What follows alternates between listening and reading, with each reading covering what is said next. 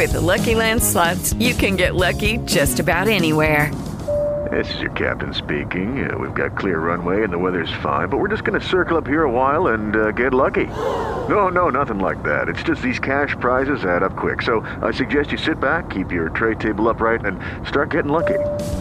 Play for free at LuckyLandSlots.com. Are you feeling lucky? No purchase necessary. Void where prohibited by law. 18 plus terms and conditions apply. See website for details.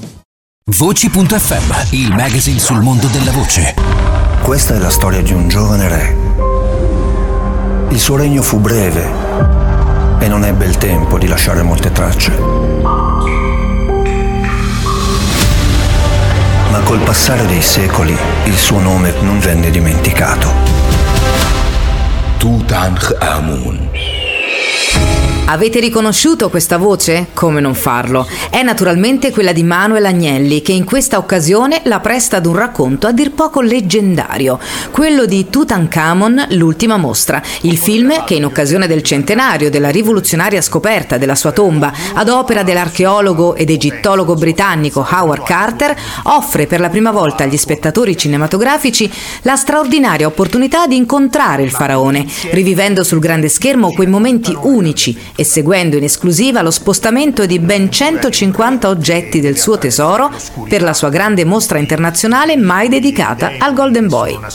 Un ruolo che Manuel Agnelli ha abbracciato con entusiasmo per più di un motivo, in primis quello di sperimentare un uso differente della sua voce rispetto al canto, come ci racconta lui stesso. Me mm, ci sono vari piani, vari livelli, c'è l'interesse per l'argomento ehm, e questa è una cosa che non dovevo scoprire eh, c'è però questa grande fortuna che ho ultimamente eh, in realtà di poter interagire con cose che sono molto diverse da quello che faccio di solito.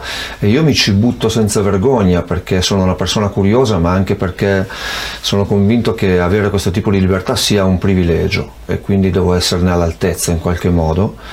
Ehm, c'è comunque l'interesse generico culturale. Fare delle cose a questo livello mi nutre sicuramente, oltre che imparare alcune cose, proprio io mi nutro dell'energia che c'è nel fare delle cose a questo livello.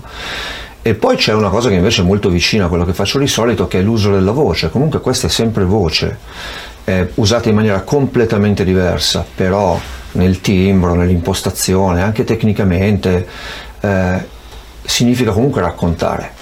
È comunque racconto, è racconto di emozioni, è racconto di particolari, di notizie, è comunque qualcosa che non è così lontano da quello che faccio io con la musica, con le canzoni e con i testi che scrivo. Eh, chiaramente è completamente diverso mm, come, come approccio e come impostazione, per cui è molto stimolante per me, perché imparo qualcos'altro, della mia voce proprio imparo qualcos'altro e anche del mio modo espressivo, è un modo per crescere, è una grandissima occasione. Morì nel 1323 a.C., a soli 19 anni. Un lungo corteo accompagnò la sua salma insieme al resto del corredo funerario in una piccola tomba. Ad aiutarlo e a sostenerlo in questa nuova avventura vocale la sua grande passione che coltiva sin da giovanissimo per l'antico Egitto e la sua folgorazione durante la visita della tomba di Tutankhamon nel 1996. Sicuramente il, quel, quell'Egitto, quindi la parte più misteriosa, la parte più antica, eh, rimane insondabile per me, però c'è una, un'energia particolare in alcuni territori eh, che appunto perché non è, non è spiegabile a me affascina tantissimo. L'Egitto è uno di questi, di questi territori dove tu senti proprio fisicamente una grandissima energia, capisci perché alcune civiltà sono nate proprio lì. Forse troppo piccola e nascosta per colui che era Horus, il figlio di Osiride. Ho visitato la tomba di Tutankhamon in maniera anche abbastanza abbastanza mm, dettagliata perché avevamo due buone guide e soprattutto non c'erano tanti turisti quindi io sono riuscito a fermarmi un po' e anche a, a, a guardare parecchi dettagli, parecchi particolari.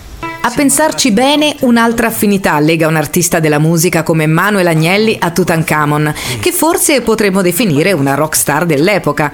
E a proposito di rockstar, ce n'è una in particolare in cui il nostro narratore ha trovato una speciale vicinanza al leggendario faraone. Uno dei personaggi che è sicuramente più vicino a Tutankhamon anche per un certo tipo di estetica è Prince comunque lui aveva un concetto di se stesso faraonico, parlava di sé in terza persona, eh, anche i suoi simboli grafici ricordavano molto da vicino alcune cose del, dell'arte egizia, ma il suo concetto proprio di essere al di sopra delle persone, nello stesso tempo di essere toccato da un dono divino e in qualche modo avere il dovere anche di comunicarlo questo. Forse, forse è lui la persona che è più vicina alla figura di un faraone che posso pensare nel mondo del rock. Le donne piansero, si scompigliarono i capelli e levarono le mani al cielo. Ma col passare dei secoli il suo nome venne dimenticato.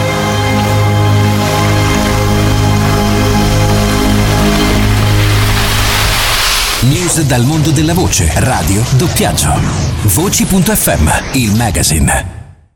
Hello, it is Ryan, and I was on a flight the other day playing one of my favorite social spin slot games on chumbacasino.com. I looked over the person sitting next to me, and you know what they were doing?